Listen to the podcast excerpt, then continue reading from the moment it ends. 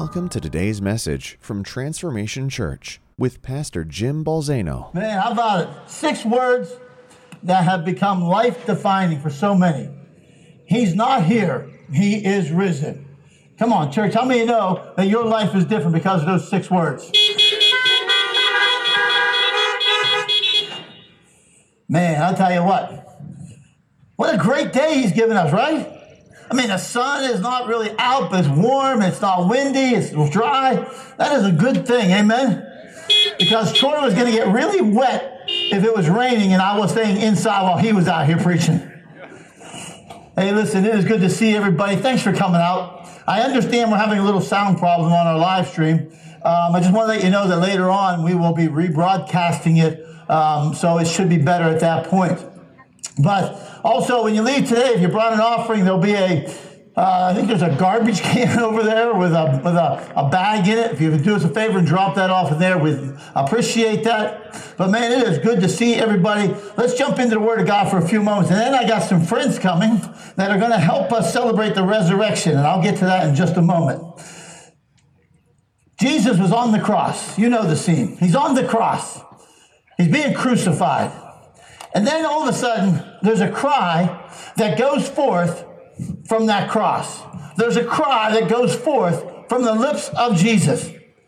And he says, Father, forgive them, for they don't know what they're doing.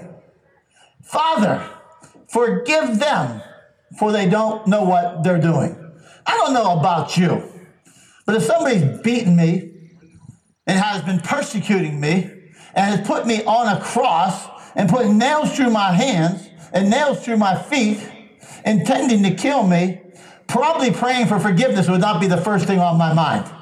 Now, I know probably for you it would be because you guys are probably much more spiritual than I am. Me, I would have been like more like, Father, kill him. Father, take him out. Father, avenge me. But he cries out and he says, Father, forgive them for they don't know what they're doing. I thought about that this week. Who was them? Uh, let's talk about them for a moment. Them could have been a variety of people.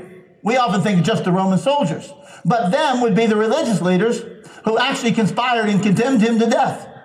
Them would be the Roman soldiers who were carrying out those orders. Well, what about those disciples who deserted him, that ran and hid and uh, what about them? Or how about Peter, who disowned them? I don't know. Three times. I don't know. I don't know. And then that rooster crowed. But see, we can think about the them being the Roman soldiers and the religious leaders and the deserting disciples and the fallen Peter. But you know what? The them included you and me. The them is you and I.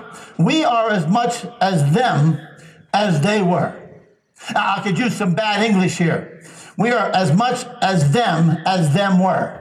How many know we are as them? How many know you are part of them today for the reason that Jesus was on the cross? And that prayer for forgiveness even extends thousands of years from the cross. It's an interesting note about Jesus when you think about that. Here he was in the greatest pain of his life, and in the pain of the moment, he did not forget the purpose of his life. The purpose of his life was not lost in the agony of the moment. The purpose of his coming was not lost in the moment of his pain and his um, persecution. His purpose for coming, his purpose for being born, his purpose for living in his life was to bring redemption to humanity. And here was humanity killing him, and yet he did not forget the purpose for which he came and the purpose for which he was on the cross. And the cry of his heart from the cross lived up to the purpose for which he came. And he said, Father, forgive them. It's the heart of the Father expressed through the heart of the Son. And think about this. The one, the, the one who is being killed is asking forgiveness of his killers. The slain is asking forgiveness from his slayers. The innocent is asking forgiveness of the guilty. You see, the cry of the heart the came of the Son came from the Father. It was the cry from the cross that was the cry from heaven of those on earth. The, the, see, The whole purpose of this was so that you and I could find redemption through the blood of Jesus Christ, the forgiveness of our sins. You know, you can find multiple places in the book of Acts where they preached. And when they would preach, they would say, Repent and be baptized in the name of Jesus for the forgiveness of your sins. You see, the problem was, though, I got to show you something. The problem was the cry from the cross had to carry with it a corresponding action. You see, the cry alone would not bring forgiveness to you and I. The cry of Jesus would not just bring forgiveness. The petition of Jesus would not bring it alone.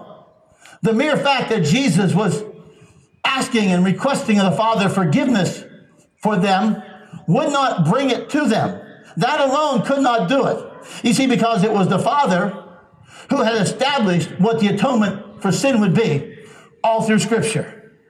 That the Father has established a scriptural precedent that the death of the, the death of the innocent for the guilty that the blood of the innocent would be applied to the mercy seat on behalf of the guilty.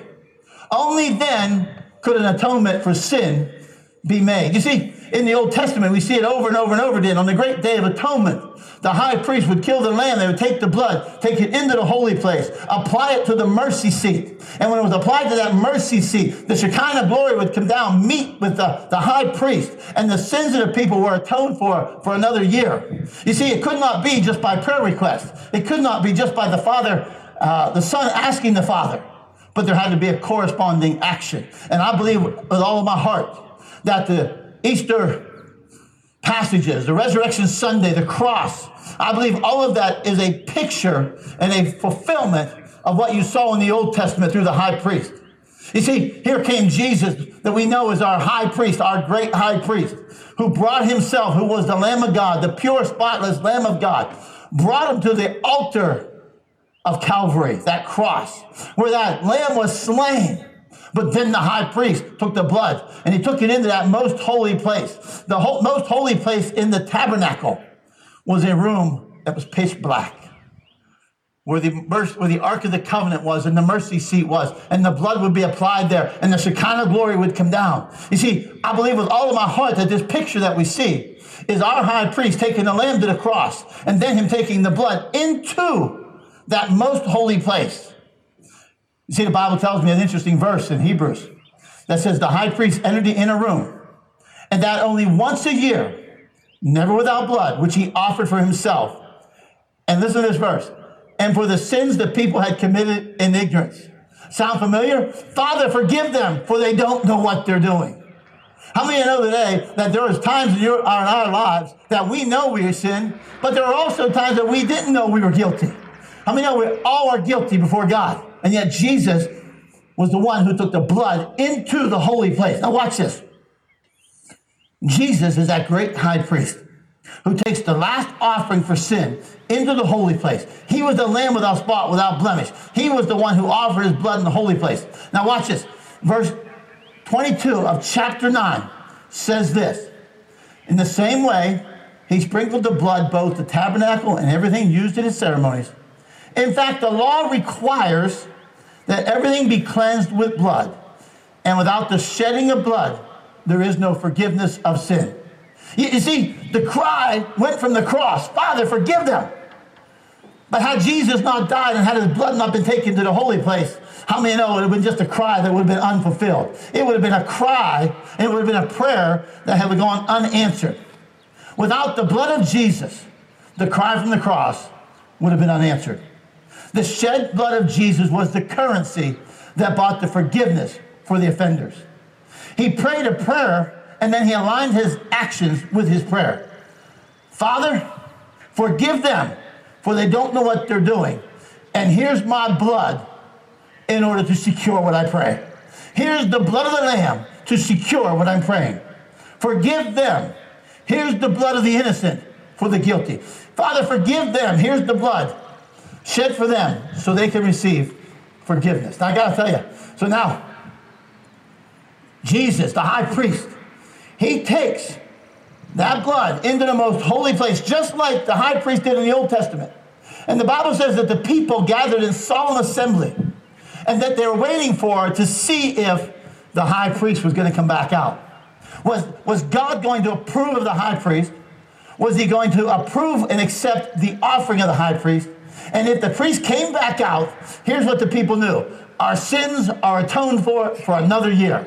Let me tell you what, it went from a solemn assembly to a worshiping assembly. I can promise you that. Now, watch this. So now I want you to see this. So now there's the cry of the cross, which says, Father, forgive them. But then there's the cry of the resurrection. You see, when Jesus was raised from the dead, it was God saying, I approve of this priest. I approve of this high priest. And then, when he came out of that grave, it was God saying, I have accepted the sacrifice. But then, when Jesus the high priest came out of the tomb, God was saying, I have forgiven. Listen, I want you to understand what was happening. Without the resurrection, how many know God wasn't accepting Jesus? He wasn't accepting the sacrifice. But the resurrection was proof that I've accepted the priest, I've accepted the offering, and now there is forgiveness for people for sin. I don't know about you, church, but I like the fact that I got forgiveness of sin. Think about it. The cry from the cross was, Father, forgive them. The cry of the resurrection was, I have forgiven them. The resurrection was God saying, I have forgiven. You, my son, have purchased the forgiveness of people. You, my son, have interceded by your life and your death, and now I have forgiven. I have forgiven them. Who's them? I have forgiven. I have forgiven those religious leaders who condemned you. I have forgiven those soldiers who whipped, beast, and pierced your side. I have forgiven those deserting the disciples. I have forgiven the denying Peter. I have forgiven. Can you imagine being Peter and Jesus never being resurrected? The life he would have lived from that moment on. A, mo- a life of defeat, a life of despair, a life of hopelessness. And, and I have forgiven the sins of the world. You see, the sacrifice for sin was a one time deal. The high priest paid, brought the lamb, paid for sin of the offenders on the cross. But see, I want you to, some of you are saying, but, but, but, but, but, how can they be forgiven? You see, you got to understand something. Jesus isn't going back to the cross again. He's not going to die again. How many know that redemption and forgiveness of sin has been accomplished already at the cross and at the resurrection. And then when you and I give our hearts to God, it's you and I stepping into what has already been provided. You've already been given your forgiveness. By faith, you step into it. By faith, you receive it. By faith, you appropriate it. By faith, you step into it. He, you, are not getting him to do it again. It's a one time deal. God has already chosen to forgive the world of sin. But you and I come to that place where the Bible says what? That we've got to do a number of things. You see, the cry from the cross was, Father, forgive them. The cry of the resurrection was, I have forgiven. But the cry of the saints today, the cry of the redeemed, is, I am forgiven. Listen, there is no greater thing you can say today than to say, I'm forgiven of my sin because of what Jesus did for me. How's that happen? The Bible says that when I repent and that when I confess with my mouth that Jesus Christ is Lord, and I believe in my heart that God raised him from the dead, that I shall be saved. And I'm stepping into that forgiveness which Jesus provided. The cry from the cross was, Father, forgive them. The cry of the resurrection was God saying, I have chosen to forgive them. And the cry of the redeemed is, I'm forgiven. The cry of the sons of God, I'm forgiven. The cry of the saints is, I'm forgiven. The cry of the sinner is, I'm forgiven. That sacrificial act of Jesus to purchase your redemption is already done. He's not doing it again, and you can't do anything, anything to secure it other than believe with in your heart, confess with your mouth. That's an already done thing. The question is, are you ready to walk in it? Are you walking in it? Have you lived it? Are you accepting of it? Have you repented and changed your mind about God? Did you confess with your mouth that Jesus Christ is Lord? Did you believe in your heart that He raised Him from the dead? That cry is, I am forgiven. But I thought about this this week. Here's what happens. When I become the redeemed of the Lord and I know I am forgiven, there is something that comes with it. That when I am forgiven, there's also another cry that goes from my heart. That's this I am freed from everything. I am in freedom. Not only am I forgiven, but I am also set free. How many of you are set free this morning? You see, I am free from my sins. I am free from trying to pay for my sin. I am free from the punishment of my sin. I am free not to sin anymore. You see, the forgiveness of God and the freedom of God, they go hand in hand. If you are forgiven, you are free. You see, because the, the part of the act of forgiveness is literally setting someone free from something. When you choose to forgive somebody who's offended you, you're literally setting them free from a prison. Jesus, God the Father, brought us forgiveness, but with that forgiveness came freedom. They go hand in hand. If you're forgiven, you're free as well. And the Bible tells us what? He who the Son set free is what? Free indeed. Now, they go hand in hand. I want you to think about this.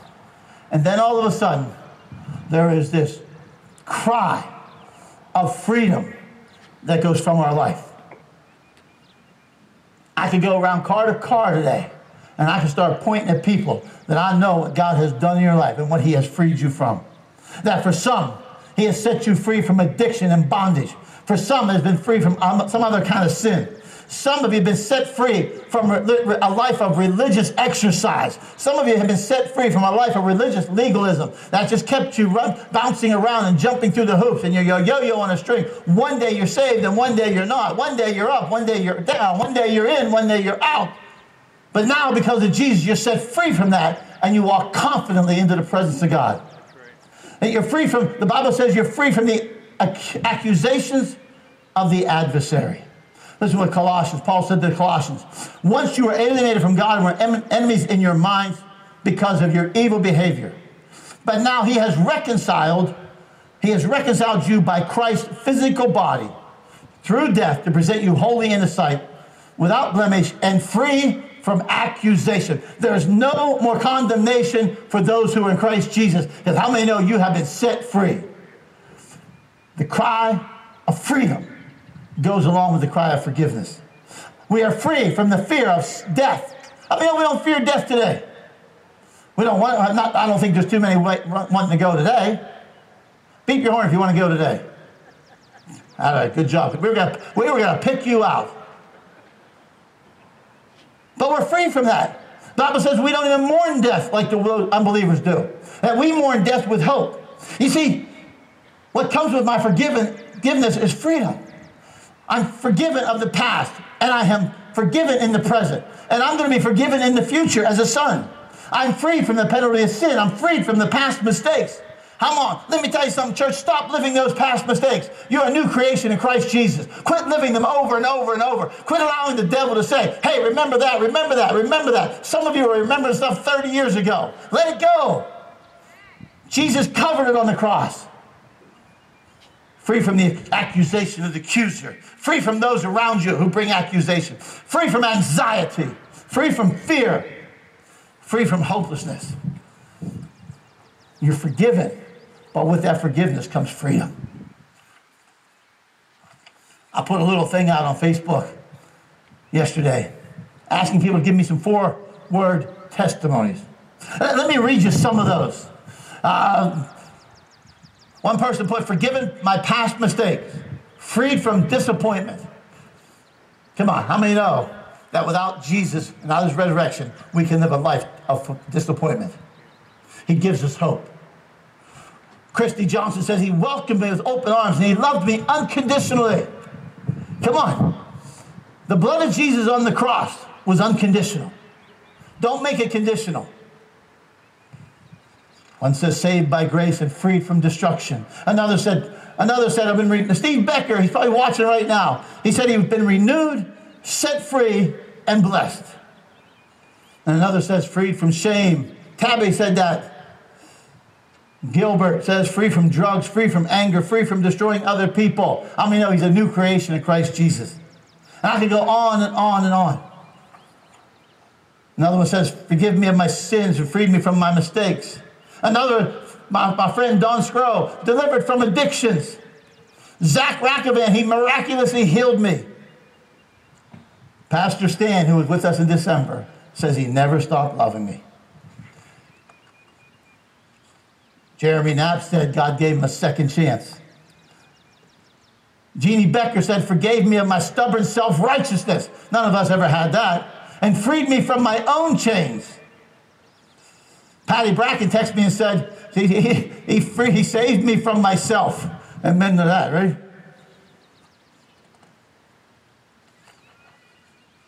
I can go on and on. Another one says, replace desperation with peace. But see, here's what I know, and I'm about done. Honk your horn if you're happy. Hey, hey, hey. There was somebody really on that. We are now going to read Psalm 119. I'm going to punish you all for that.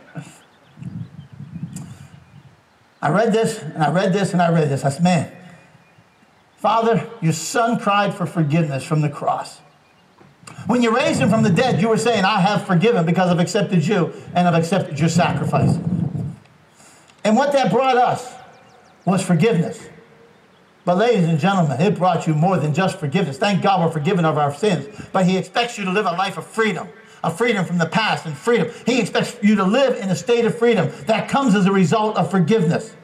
And I began to think about that. There's an interesting portion of Scripture in Ephesians chapter 4. I'm going to ask Tabby and Seth to come as I read this Scripture. Paul said that Jesus ascended on high and he took many captives and gave gifts to his people. And that's where, and Paul says, what does ascended mean? Except that he also descended to the lowly, lower earthly regions. And he who descended is the one who ascended higher than all the heavens in order to fill the whole universe.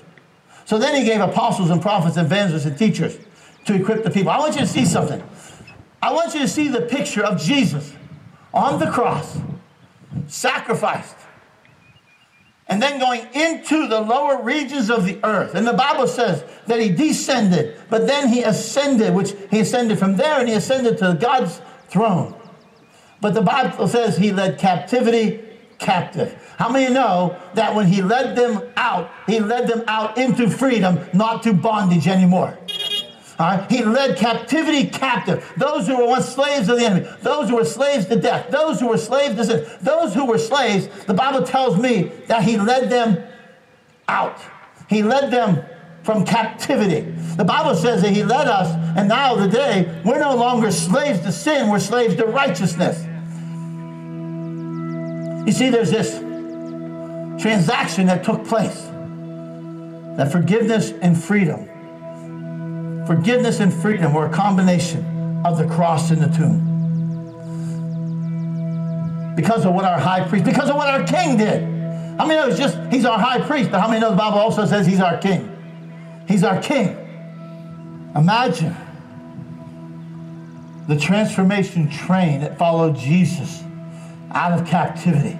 Imagine the second coming when he comes with all of his saints.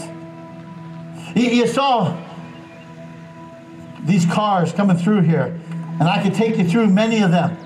And I can tell you how Jeff Hamilton holds up a sign that says he was physically and spiritually healed.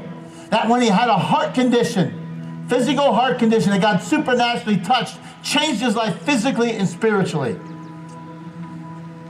Tell you about my friend Frankie Campbell, been up, down, in, out, all around, in jail, out of jail, in addiction, out of addiction, but the grace of God has kept him alive.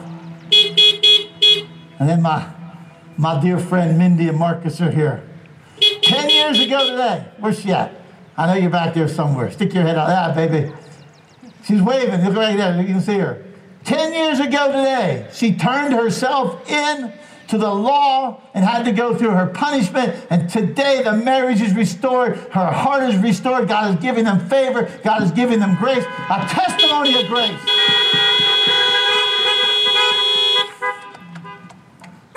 And I can tell you, I go on and on. You got Jamie and Dawn going through here, says, blessed over broken. You lose a child, you lose a child, and triumph over tragedy. And they have a, I said, what do you want on the sign? They said, blessed over broken. Come on.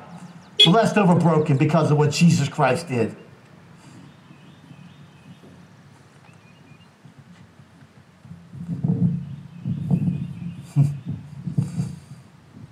the hope the resurrection. Forgiven and freed. Forgiven and freed. I could take many of you. I could have taken all of you and given you a sign today. We'd have been here for three hours, been longer than one of my sermons.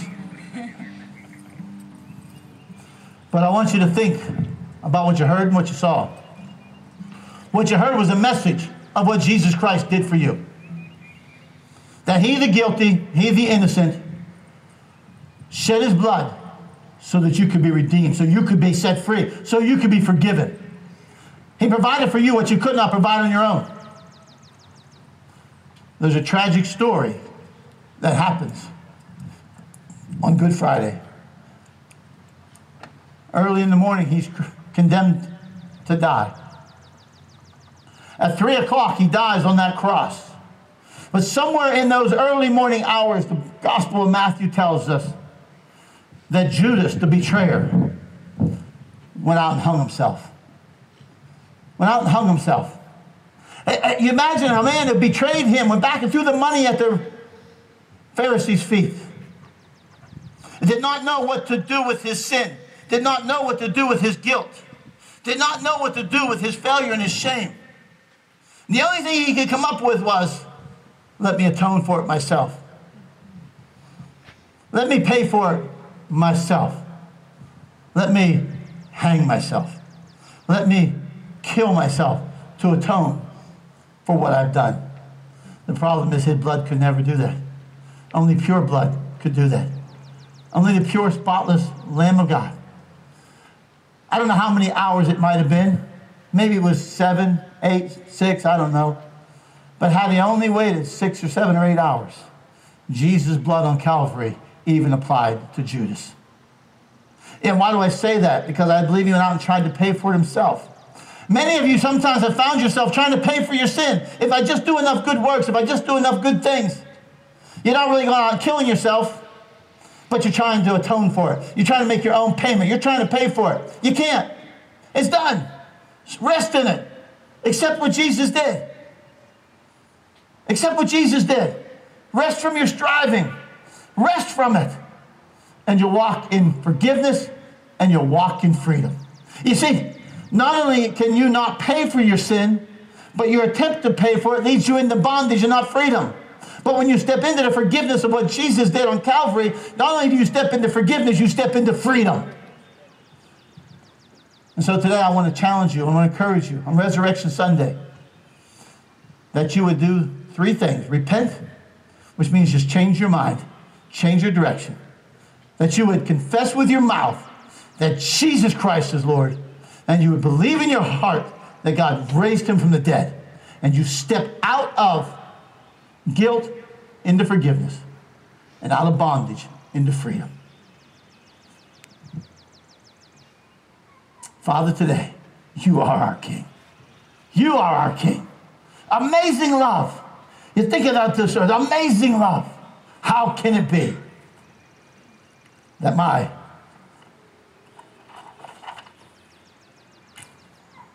king would die for me? Amazing love. How can it be that you, my king, would die for me? Mm.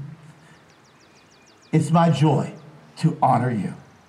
The verse says, the chorus says, I'm forgiven because you were forsaken. I'm accepted. You were condemned. I'm alive and well. Your spirit is within me because you died and rose again. Father, all across this parking lot, I pray that every person that hears this message this morning, whether it's in the parking lot, on live stream right now, or on a rebroadcast later, would come to a place where they say, I get it. I get it. I want what Jesus brought on the cross. I want forgiveness and I want freedom. Therefore, I confess that Jesus is Lord. I believe he rose him from the dead. Lord, let us live in the power of the Holy Spirit who dwells within us, who will never lead us back to bondage. That we can walk out of there today saying, He who the Son set free is free indeed. In Jesus' name. And everybody said,